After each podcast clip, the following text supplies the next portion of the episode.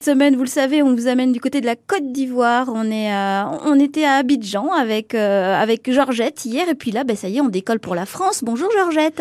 Bonjour madame.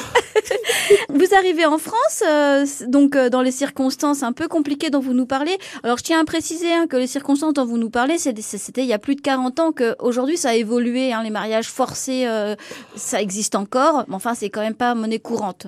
Oui, maintenant non. Ouais. Maintenant c'est moins, moins bon. Maintenant même ça n'existe plus. Voilà, donc faut le préciser quand même. Là, on parle de temps, euh, voilà, que les moins de 20 ans, même les moins de 40 ans, ne peuvent pas connaître.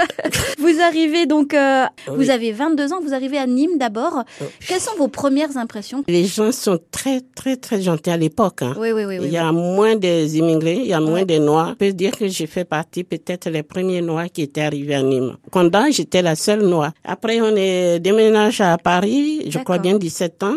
Et après, en 73, on est venu en- à Limoges. D'accord. Et ça vous a plu Oui, ça m'a plu parce que j'ai été tellement entourée Mm. par les meilleurs des gens.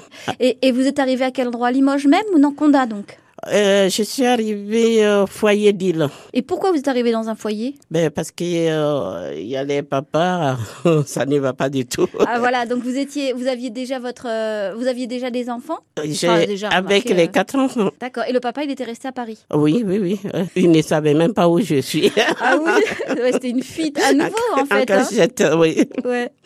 En fait, ça fait une deuxième fuite puisque la première avait été déjà euh, de chez de cette famille, ensuite d'Abidj- de chez vos papas quand on voulait vous forcer. euh. Vous êtes une femme très courageuse, euh, Georgette. Je sais pas si vous en avez conscience. mais- Je ne sais pas, mais j'ai fait ce que je peux. Et vous êtes, vous êtes restée qu'avec vos enfants. Vous les avez élevés seuls du coup. Oui, oui, oui, oui. Et alors vous avez élevé et bien élevé en plus vos enfants. Alors on a Bérénice qui est à côté de nous, là on peut le dire à nos auditeurs, et euh, entre autres Bérénice, mais tous, mais Bérénice notamment en- dans le sport, elle a brillé comme pas possible. Bérénice, tu peux parler un peu Oui, allez on va faire venir Bérénice. Oui, Bérénice. Bérénice. Eh bien, moi, j'ai 36 ans. Voilà, et vous avez un, un très beau passé de sportif. Oui, du coup, j'ai commencé dans un, bah, dans mon premier club et dans lequel je suis restée euh, pendant des années. En fait, il attelait. Et qu'est-ce qui vous reste pour vous de la Côte d'Ivoire ça- Euh, on pourrait dire que j'ai découvert en fait l'Afrique euh, il y a maintenant deux ans, D'accord. Du coup, voilà. Ah oui, seulement. que j'allais retrouver finalement ma famille, mais que je connaissais pas.